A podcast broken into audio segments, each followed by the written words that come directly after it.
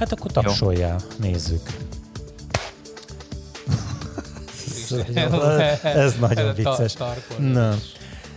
Szeretettel köszöntjük hallgatóinkat a Labor IT Podcast következő adásában. Most kicsit nem megint... a következő, de most. A mostani. Jó, oké, a mostani adásában. Nézőpont kérdése, de legyen. Doli mindig kötekszik. Jó teszi. Igen. És akkor már hallják a hallgatóink, hogy most megint hárman vagyunk, Roland is itt van, illetve csak virtuálisan van itt. Megint egy újabb technikát próbálunk ki. Eddig még mindig együtt voltunk egy stúdióban. Roland krahácsol, és hát nem tudjuk, hogy miféle természetű dolgokat krahácsol szét. Ezért tudjuk. Tudjuk. Szóval remélem minden jól fog sikerülni. És hát egy kicsit Mit csinálsz? Felveszem a maszkomat. Uraim, most fölveszi a maszkomat. Felveszem a dörmögítőmet. Én is vegyek maszkot. Ráakasztatod a fülesre. Nem. Tehát a mai témánk... Bocs.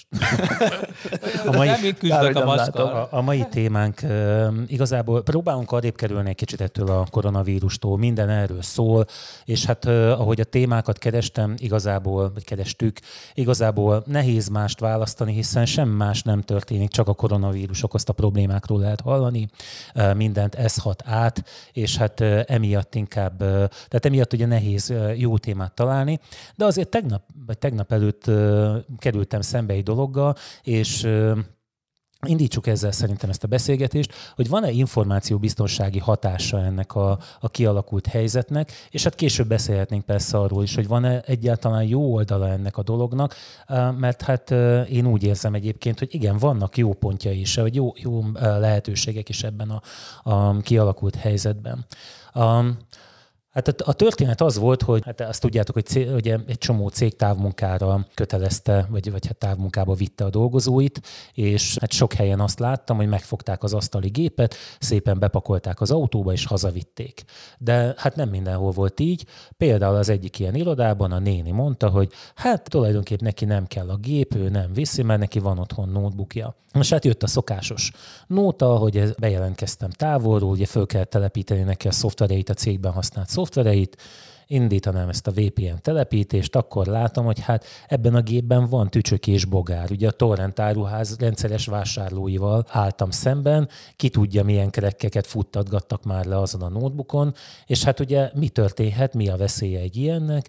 Hát az, hogy amikor egy ilyen szabályokon kívüli gépet kapcsolunk egy cég hálózatához, akkor ugye könnyen előállhat az a helyzet, hogy abban olyan szoftverek lesznek, olyan védelmi hiányosságok lesznek, például, hogy az otthoni gépre nem feltétlenül telepítik a céges vírusvédelmet, amik aztán a céges informatikai rendszerben rést tudnak ütni.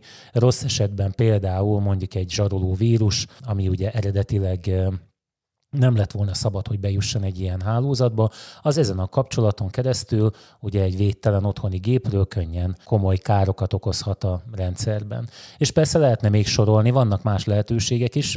Jó, de ugye ez azért, szóval nem azért, mert hogy a saját gépével dolgozik, hanem általában ez egy veszély, hiszen ha hazaviszi a céggépét, arra is utána feltorrentezhet bármit. De azt nem szabad, a szabályzatban legtöbbször tiltják. Tehát anyu hazamegy a otthoni notebookjával, azt nem adhatja oda a gyereknek. Nálunk például az egyetemi szabályzatban ez kifejezetten ki van kötve. De mondjuk egy kis cégnél, ahol nem feltétlenül van ilyen informatikai biztonsági szabályzat, én úgy gondolom, hogy sokszor eszükbe se jut ez.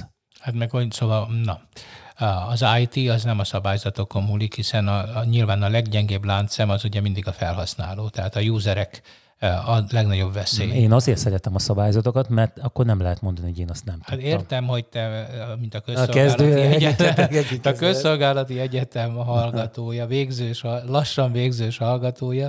Félúton se vagyok. Te a fenekedet véded, és azt tanítják nektek, de azért a valóság az az, hogy tényleg a usereket kell megakadályozni abban.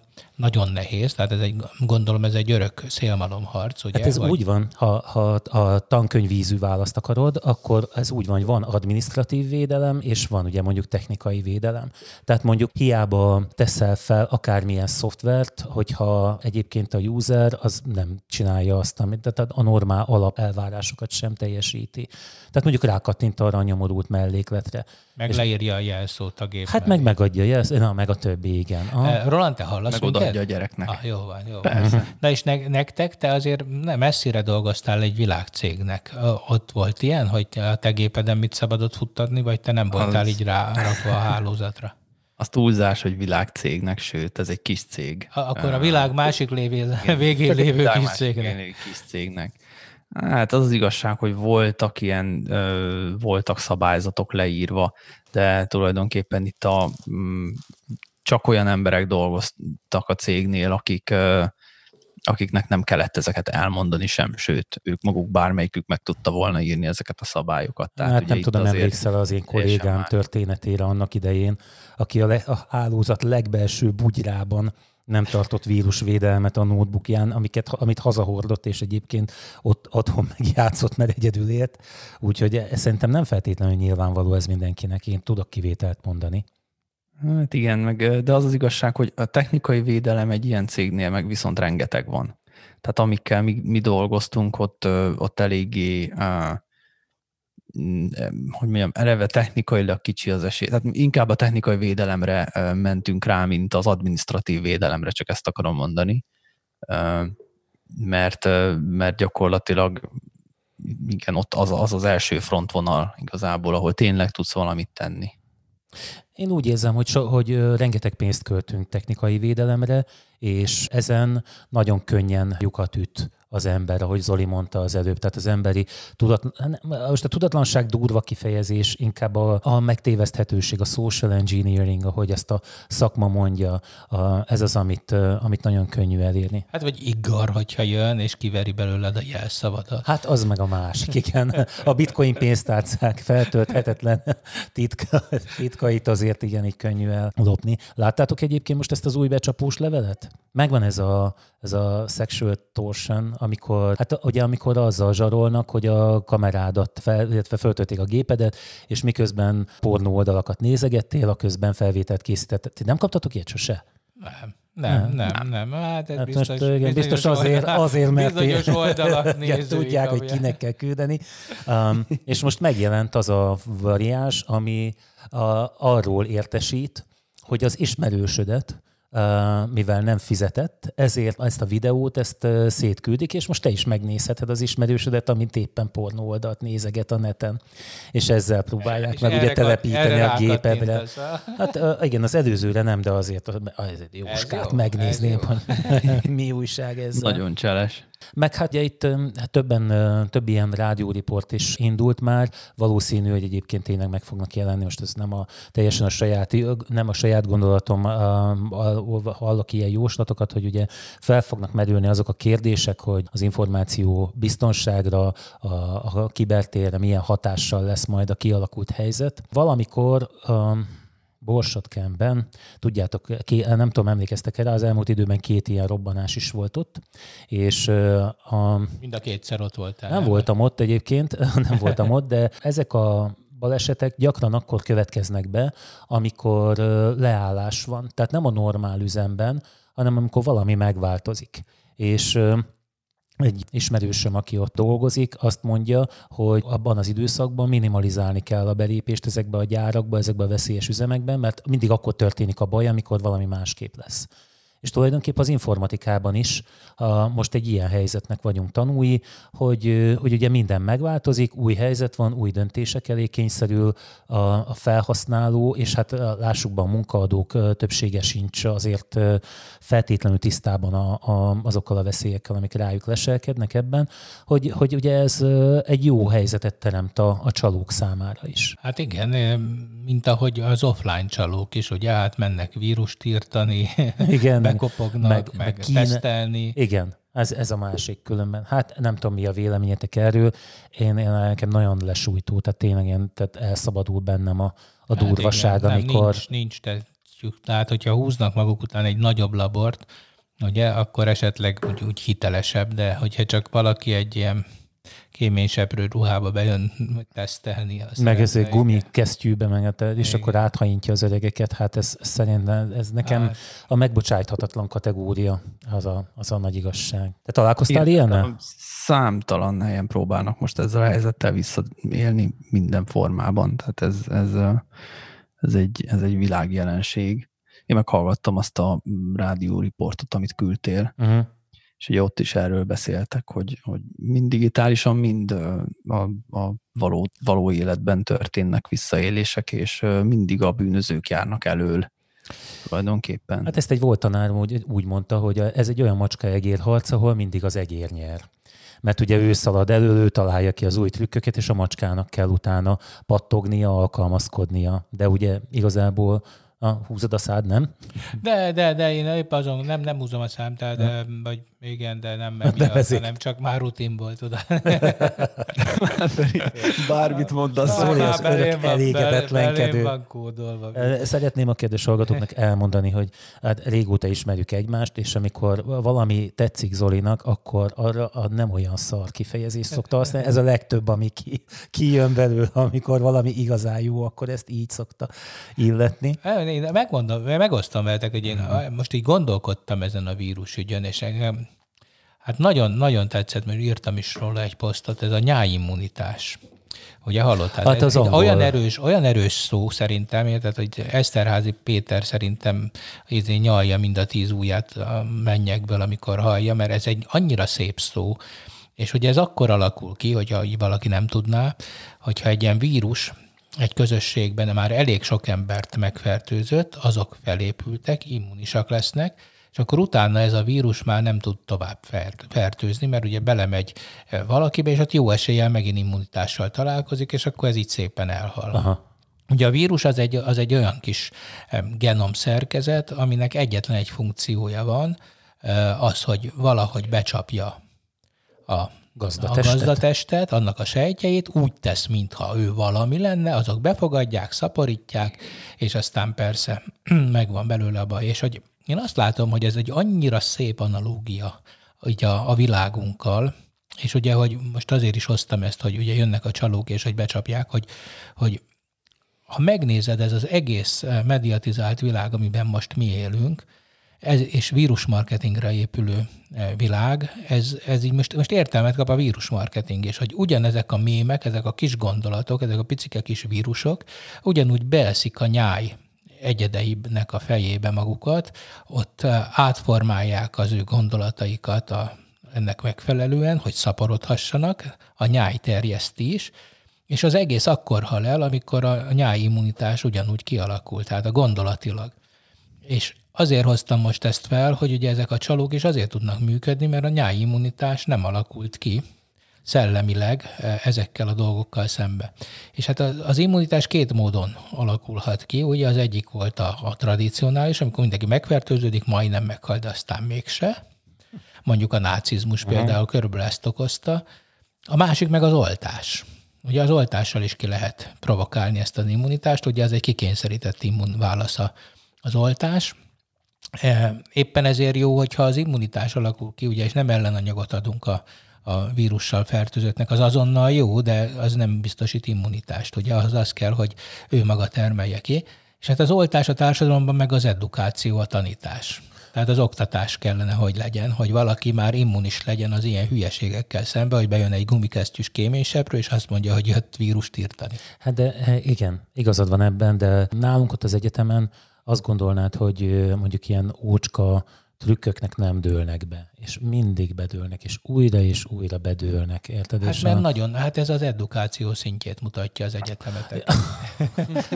Láttam, hogy beszóljál valamit, alapjában véve azért azt tudni kell, hogy az idősebb oktatók nem feltétlenül töltik az idejüket a számítógép használatának mélyebb rejtelmeivel, tehát a kutatáshoz szükséges dolgaikkal megállnak, és ugye hát ráadásul sajnos ugye hiszékenyebbek is lesznek, de még azt sem mondhatom egyébként, hogy ehhez idősebbnek kell lenni.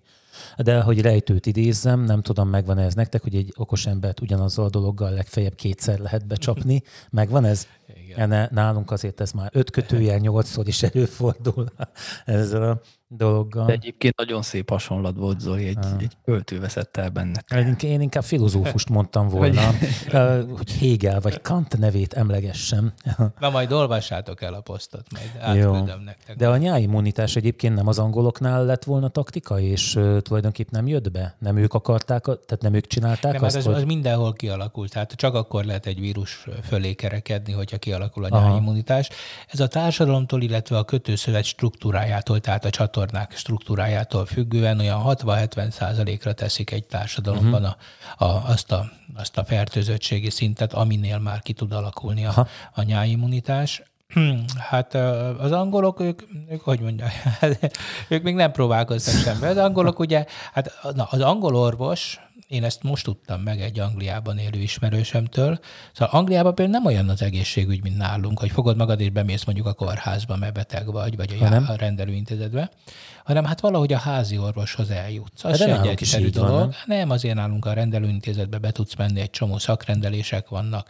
De van egy csomó dolog, amivel ezt tudod intézni. De van közlekedése az egyénnek a kórházba, ott nincs, és a házi orvosnak pedig egyetlen egy terminus technikusa van egy betegre, amikor megjelenik, we'll see, mindig ezt mondja, és hazaküld.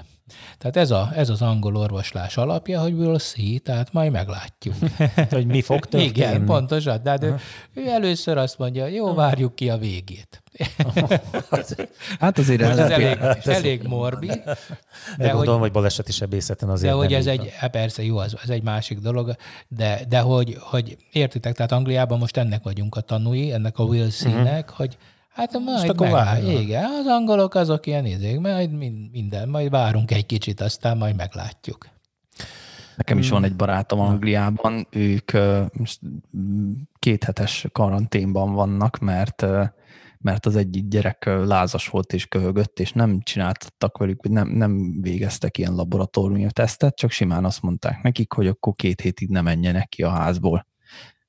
Hát, mintha Magyarországon lennének. A jelenlegi helyzetben, de egyébként mondjuk nekik nagyon jó tapasztalataik vannak a házi orvos és a kórház meg a kettő kapcsolatával, tehát hogy így elmentek az orvoshoz, hogy valami van a gyerekkel, és akkor így mondta, hogy hát ezt a kórházban tudják csak megnézni, és akkor kérdezték, hogy jó, akkor mikor, és nem tudom, telefonáltak egyet, vagy valamit kattintottak a gépen, és mondták, hogy hát egy 3-4 óra múlva már tudják fogadni, és mondott nekik valami azonosító számot, hogyha ezt bediktálják a kórházba, akkor rögtön tudni fogják, hogy kik ők és miért jöttek oda.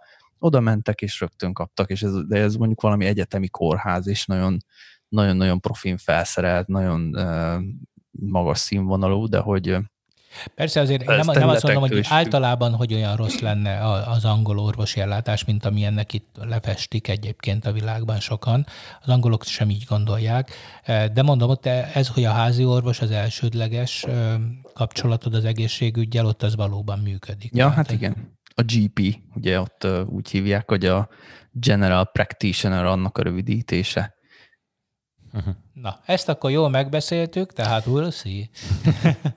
Akkor beszámolok nektek a heti tanításomról. Na, légy szíves. Két órán volt. Megnézted? Na, igen. Hányas? Szerintem egy csillagas 5-ös. Na, azért. Ez a házi munkának... Csak a zene volt 50 euró. Régóta terveztem egy ilyet, hogy szolgálati közlemény címen ilyen videókat fogok gyártani, de ugye sose volt rá időm. Aztán egyébként csak mondom neked, hogy a kínaiban a lepedővel beszívtam. Nem volt jó a kínai lepedő? Nem, de hogy az elején kezdjük. Tehát azt szerettem volna, hogy otthon tudjak csinálni ilyen videófelvételeket, és ugye hát nem szerettem volna olyat, hogy most könyöklök én is ott a gép előtt, mint mindenki, és akkor, hanem zöld háttérrel, klasszul kikulcsolva, akkor megcsinálom rendesen ezeket a felvételeket, és hát már jó ideje birkózom, vagy hát nem birkózom, igazából élvezem ezt a film vágást, és hát ugye rájöttem, hogy hát tudom én ezt szépen zöld háttérrel ki tudom kulcsolni, és magam mögé tudok tenni, olyan klassz, ilyen rajzolt iskola hátteret találtam, hogy teljesen beleszerettem. Ugye nem volt otthon zöld háttér, elmentem. Nincs otthon zöld háttér. Nincs, képzeld, nem találtam zöld lepedőt otthon. Senki nem használ már zöld hátteret a videókhoz. Hát, de én használok. Csak ti ketten. Jó, majd kitanítasz az adás után. De most már ne taníts ki, mert most már van zöld hátterem. Elmentem a kínaiba, vettem egy zöld lepedőt, halvány zöldet. Ja. Figyelj! Úgy póruljáltam. Nem értettem, hogy miért nem működik az a nyomorult kulcsolás. 1000 paraméter volt, ott húzgáltam, megmutattam a mintát. A végén leszettem a programot, mert megállapítottam tudós tücsök módjára, hogy biztos valamit úgy elájtgattam rajtam, hogy inkább leveszem, föltelepítem újra, úgyse volt jó. Közel 2 óra múlva jöttem rá, hogy legjobb lenne, ha a netről letöltenék egy ilyen mintát, és megnézném azzal, és azzal egyből működött, úgyhogy rájöttem 2 óra alatt, hogy nem jó zöld az a valami. Ja, hogy átlátszik, mert van ilyen a képben. Nem is, hogy átlátszik, nem volt elég zöld. Tehát egyszerűen szar volt, bocsánat, így mondom, hát nem működött az egész. És akkor mi volt a megoldás? Hát az, hogy kaptam a stúdiónkból egy ilyen darab zöld ruhát, amin eddig áldogáltak, úgyhogy először ki kellett mosni. Azt fölakasztottam a gerendára, és gyönyörűen működik. Úgyhogy most ezt most csináltam. Olyasmi akar lenni, de azt a stúdióba raktam össze, de nincs kedvem lecipelni meg. Itt ugye a lakásban van, így pikpak össze, tehát valami nem oké, akkor fölveszem újra. Addig meg mindig szaladgálni kell. Na de, megcsináltam ezt az órát. Megtartottam az előadást, 1,5 óra. Szépen kitanultam ezt az OBS stúdiót. Aki esetleg nem ismerné, egy ilyen vezérlő a képernyőn, tehát meg tudom mutatni neki, hogy ez a kamerám, ezt az ablakot fogom mutatni, ezt a prezentációt fogom betenni. Leültem elé, első tanulság, vizet kell oda készíteni, mert ahogy ültem, egyfolytában mondtam a sódert, ezt teljesen éreztem a víz hiányát. Megcsináltam, mondom a statisztikát, 134 megtekintés. Ez ugye körülbelül stimmel az előadói létszámmal. Nézési idő 18,9 óra a 134 emberre összesen. Tehát úgy, hogy 1,5 óra a videó, tehát körülbelül ennyire foglalkoztak vele a hallgatók. Úgyhogy ma reggel volt a konzultáció erről, a 180 vagy a 134, most hagyd tegyem ezt körülbelüli számmá, a hallgatóból körülbelül mondjuk olyan 12-tel jöttek el konzultálni egyáltalán erről. Tehát nekem ez a nagy kétségem az egyik ebben, hogy fog-e ez működni egyáltalán. Bár ez messzire vezet, mert ugye az előadás kötelezősége, aminek én nagy híve vagyok, szinte egyedül, Zoli nevet csak mondom. Igen, a katalógus tanár úr. De nem tartok katalógus, csak utálom, hogy nem jönnek el. De ha tehetnéd, tartanál katalógus. Sőt, nem, el tudom fogadni, hogy nem kell, hogy mérjem, nem jegyzem meg a neveiket, és ilyesmit. Csak az arcukat. Azokat, igen. De meggyőződésem, hogy aki órára jár, annak sokkal könnyebben megy ez a... Mondok egy jobb példát, ugye nálunk... Nem jó. Nem rendszer túlterhelés. Remélem, hogy megy a részében akkor tovább a felvétel innentől, most már csak a... Itt vagy, Roland? Itt vagyok. Mi történt? Akkor rendszer túlterhelés. Melyik rendszer? Hát a Zoom meg a többi, amiben van. Megállt a... Na nem baj, majd meglátjuk, majd megbeteszem a darabját. Na mindegy. A másik... a felvétel. Igen, de akkor tapsoljál meg én egyet. Hát akkor indítsd újra a felvétel. Már újraindítottam, tapsoljál. Ja? Jó, várjál. Oké, most tapsolt. Jó. Csapó. Szóval, hát igazából felmerült bennem a gyanú, hogy nem biztos, hogy érdemes ezt nekem, ezt az egészet így erőltetni, így intézni ezt a dolgot, hogy oda tenni magam, ennyi munkát belerakni, mert azért ebbe az előadásba benne volt körülbelül 5 órám. Úgyhogy már most, jó, nyilván vannak mások, akik jobban értenek ehhez, de úgy gondolom, hogy értek hozzá. Na jó, de figyelj, Feri, most ezt megcsináltad, lehet, hogy az a 10-valahány ember, aki végignézte, az egy sokkal jobbat kapott, többször is megnézheti rá. Meg a jövő rendszergazdái lesznek. Igen, meg az is lehet, hogy a jövőben még ezt megnézik, mert emlékeznek, hogy jaj, a kockatanár úr az ott csinált valamit, és megvan. Még főcímzene is volt. Igen, kifizel. Jogtiszta főcímzene, kérem. Igen, 50 mai napig a fülembe cseng az, amikor pályát választottam. Egyébként tényleg, mert ez egy jó tipp is lehet, hogy olyan oktatóanyagot kell csinálni, amit hogyha adott esetben nem néz végig valaki, csak belekattingat, de emlékezzen rá is később, amikor témával szembe jön, és tényleg akkor emlékezzen, volt ez az anyag, és akkor is jó legyen. De mondok egy jó példát, akkor egy pozitívat, ugye, hogy hát nálunk ugye Ági tartja a nyelv, ugye ugyanígy az egyetemen ő ugye, nyelvet tanít, és ő Zoom-mal csinálja. Ott Őnála majdnem 100%-a eljött a csoportnak, és ugye a Zoomban lehet csinálni ráadásul kis privát gruppokat, tudod, hogy... Erre már felvilágosítottak, én nem vettem be ezt a dolgot. És ezt ő rájött. Tehát az óra alatt párbeszédet tud folytatni, külön adott... Igen, munkákra kiadhat egy-egy feladatot, amiben ő be tud nézni, tehát ugye mint rendesen egy órán, ugye, hogy odalép, megnézi, és azt mondja, hogy elképesztő nagy a sikere az egésznek, hát ugye megosztja a képernyőt, a teszteket, megbeszélik, tehát ez egy nagyon interaktív óra lesz, imádják a gyerekek, sokkal nagyobb az érdeklődés, már úgy értem, hogy a figyelem az órán, tehát mondja, hogy amikor így offline-ban csinálják, tehát benn vannak a tanteremben, akkor azért mindig van néhány ember, aki nem tudja, hogy éppen hol tartanak, nyomkodja a telefonját. Így viszont tök jól követik, és azt mondja, hogy már nagyon-nagyon várják, és hogy egyelőre neki nagyon pozitívak a tapasztalatai ez a távolról nyelvoktatással, és nagyon élvezi. Tehát meg úgy tűnik, hogy a hallgatók is nagyon élvezik, tehát ez egy tök érdekes dolog. De ez nem előadás műfaj, tehát azért ez egy interaktív műfaj. Hát. 11-2 fővel, ugye azért ezt látni kell. Hát nekem volt egy órám 6 fővel, tehát külföldiek, és hát én nagyon szomorú voltam. Hát gyakorlatilag az eszközzel való bajlódással ment az egész, tehát ugye nem láttam, hogy mit csinálnak, nem nagyon szólaltak meg, nem tudom, hogy a Áginak mi a tapasztalata erről, de nálam például jellemző volt, hogy nem osztanak meg kameraképet. Lehet, hogy pizsamába ülnek, ért, azt nem akarják, hogy lássam. Volt egy csoportban volt 4, akinél nem volt, de ők amiatt, mert hát azt mondták, hogy nem volt kamerájuk, de...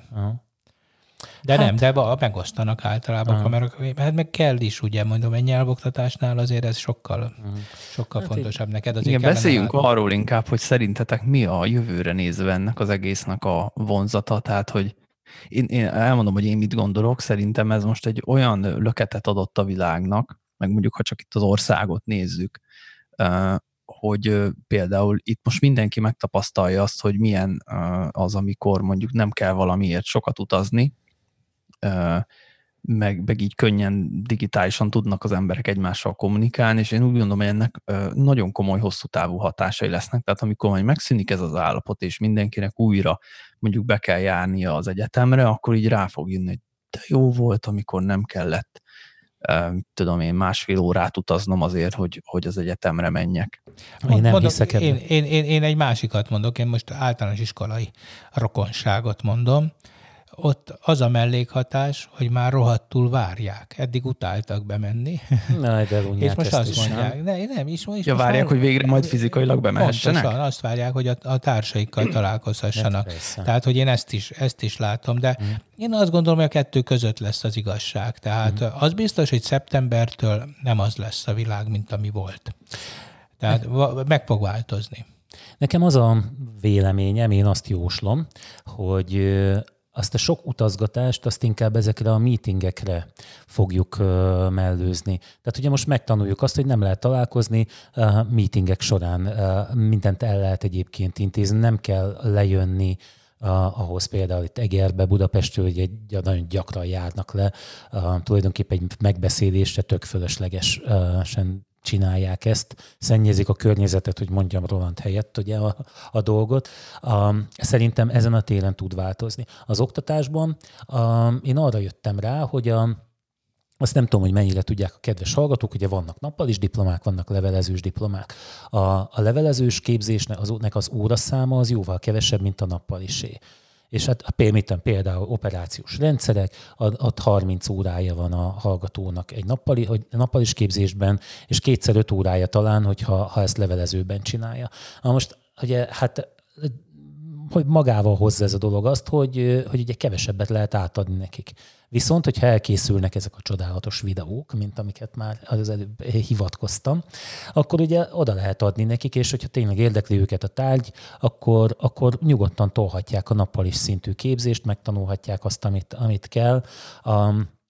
Sok oktató egyébként attól fél, vagy legalábbis így megjelennek inkább, azt mondom, ezek a hangok, hogy jó, hát akkor most megcsinálja mindenki a távoktatási tananyagot, aztán tulajdonképpen el is lehet küldeni haza nyugdíjba, mert hogy akkor úgy is végig lehet vinni a tárgyat, Én egyébként részben azt igaznak látom. Tehát az, hogy elkészül valami, és akkor utána valaki jön, ezeket a késztananyagokat tovább menedzseli, nem kell annyira érteni hozzá, hogyha egyébként nincsenek kontaktórák. Hát igen, most gondold el a saját helyzetedet, amiket te tanítasz, és ez egy változó szakma, de így is azért tudsz olyan videókat gyártani, amik akár évekig teljesen érvényesek maradnak, és hogy ez tök jó, mert ezáltal magadnak is energiát spórolsz meg. Egyrészt nyilván jobb minőséget produkálsz, mint egy átlagos órán, mert azért felvétel, jobban odafigyelsz, stb.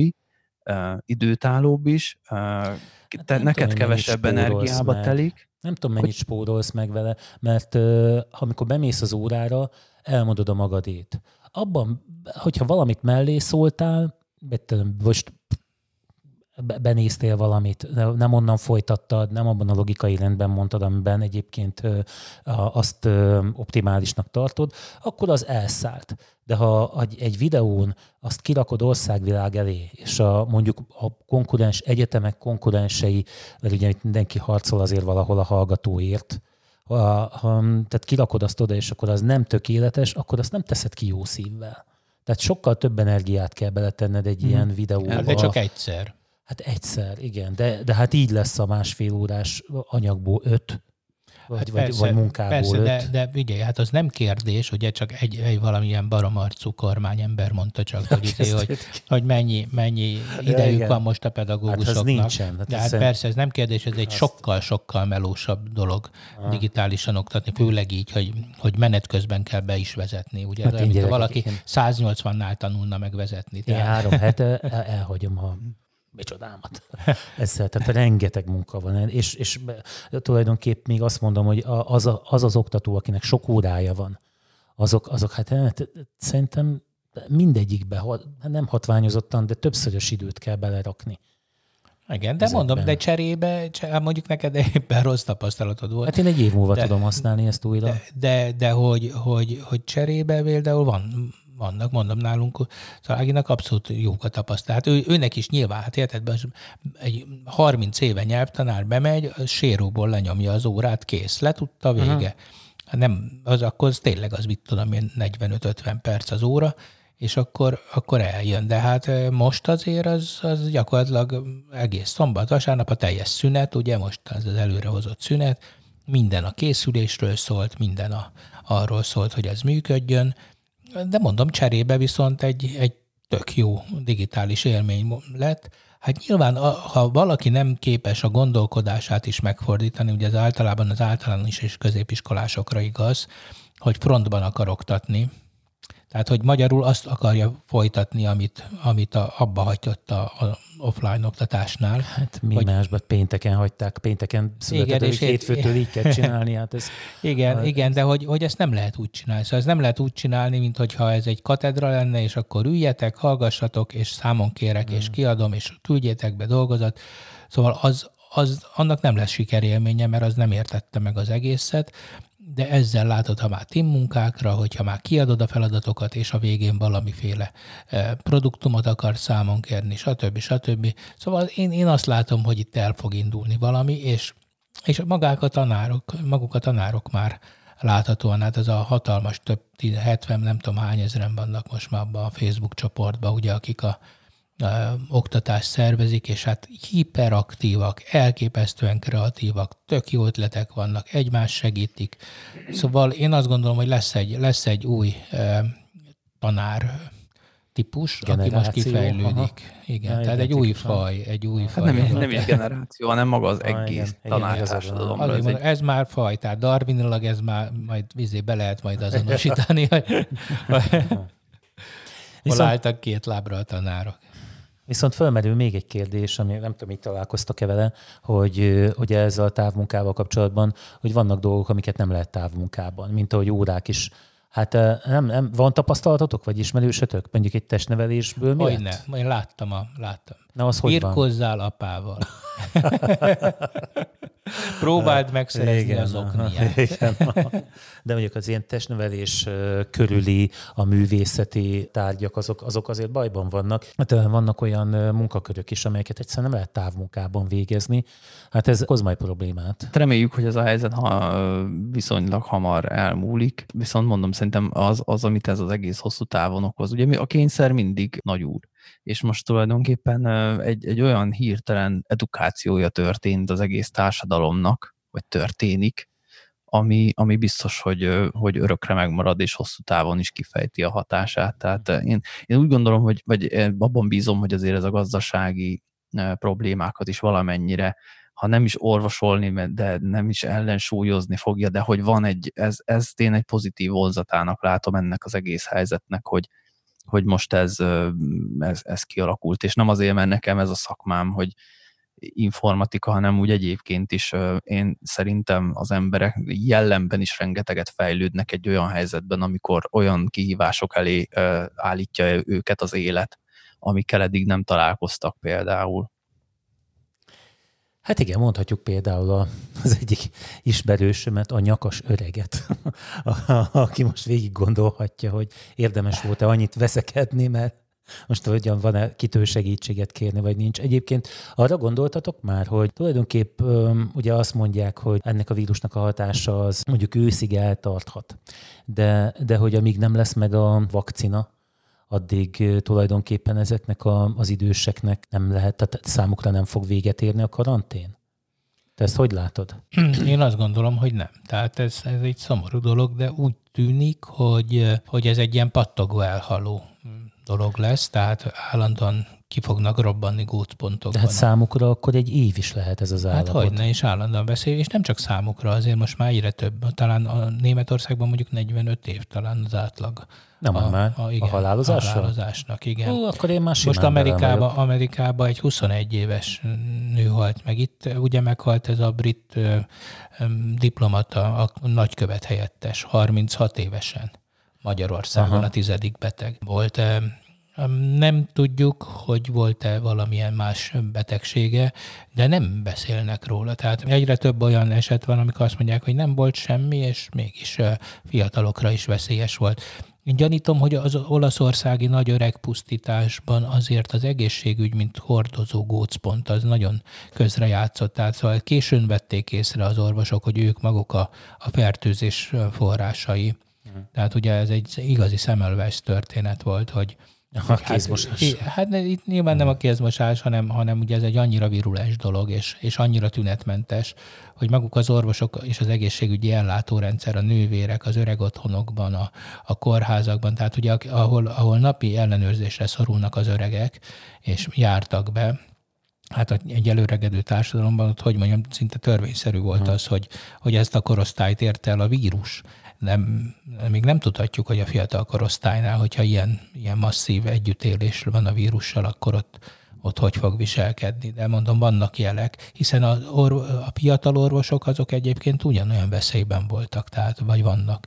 Tehát egészen fiatal, már most a fiatal alatt ezt a 30-40-es korosztályt értem, lélegeztetőgépeken van egy csomó közülük. Hát persze nem olyan arányban halnak meg, mint az idősek, de hogy az nem igaz az, hogy veszélytelen, mint szintén egy kormányzati hülye gyerek mondta, hogy nyugodtan fertőzhetik egymást az ember, ugye, hogy a fiataloknál ez semmi nem lesz. Ez nem, ennek nincs tudományos alapja. És ha már itt témánál vagyunk, bár megbeszéltük. De nem beszélünk ennyit a koronavírusról, nem beszélünk ennyit erről az egészről.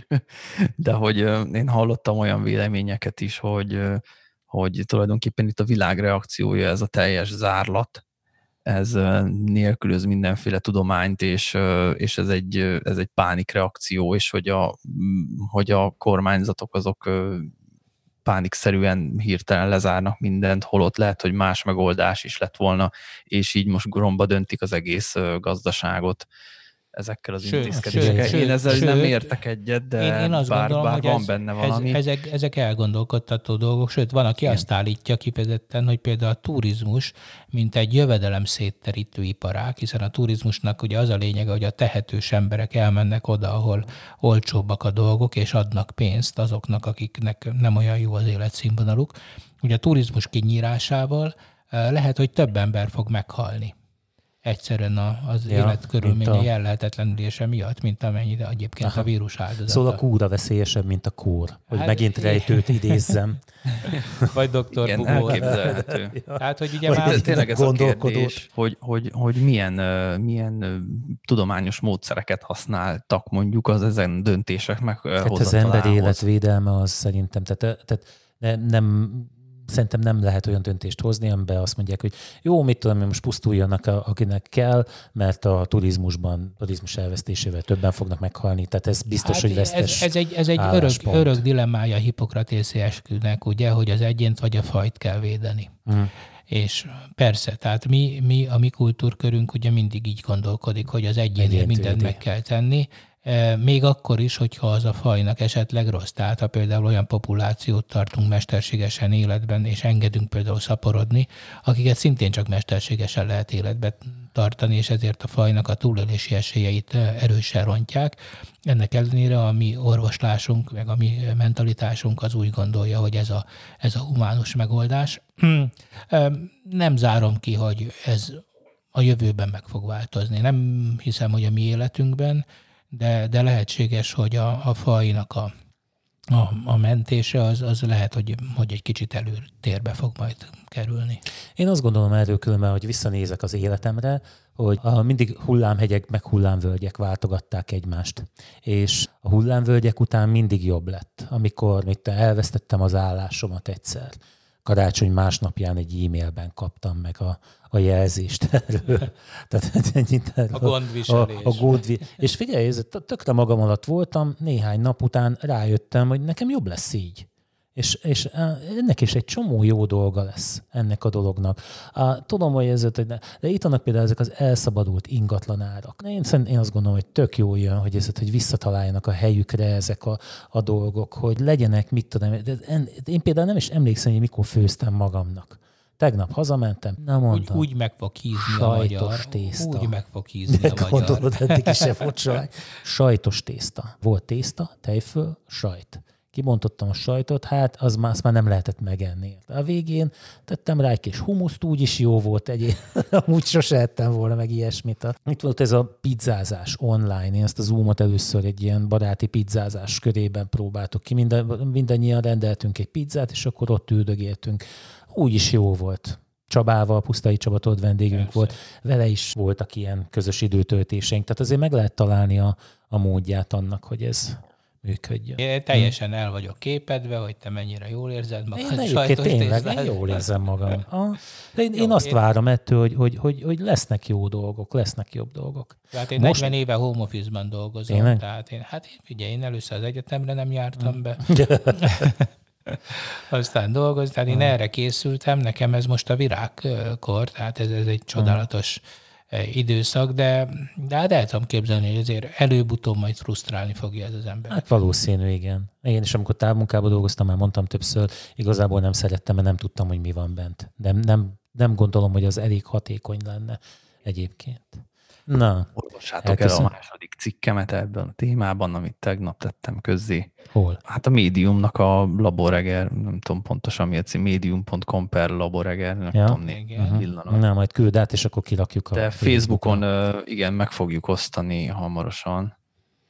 Igen, medium.com/labor_eger, hogyha erre rámegy valaki, akkor ott itt vannak ezek a cikkek, és most kicsit a menedzsment oldaláról próbáltam megfogni ezt a témát. Ugye az előzőben az otthon dolgozó irányából közelítettem meg, most egy kicsit ilyen menedzsment irányból, bár szerintem ez a kettő összemosódik. Akkor el kell olvasni Rolandnak a cikkét, igen, nekem a posztomat. És megfogadni a tanácsaimat. hogy a céges számítógépet, hogyha hazaviszik, nem szabad játszani rajta, torrentezni és hasonlókat. Kínaiaktól pedig ne vegyetek zöld lepedőt, mert nem elég zöld. Nem elég zöld a kulcsoláshoz. Elköszönjünk. Sziasztok! Sziasztok!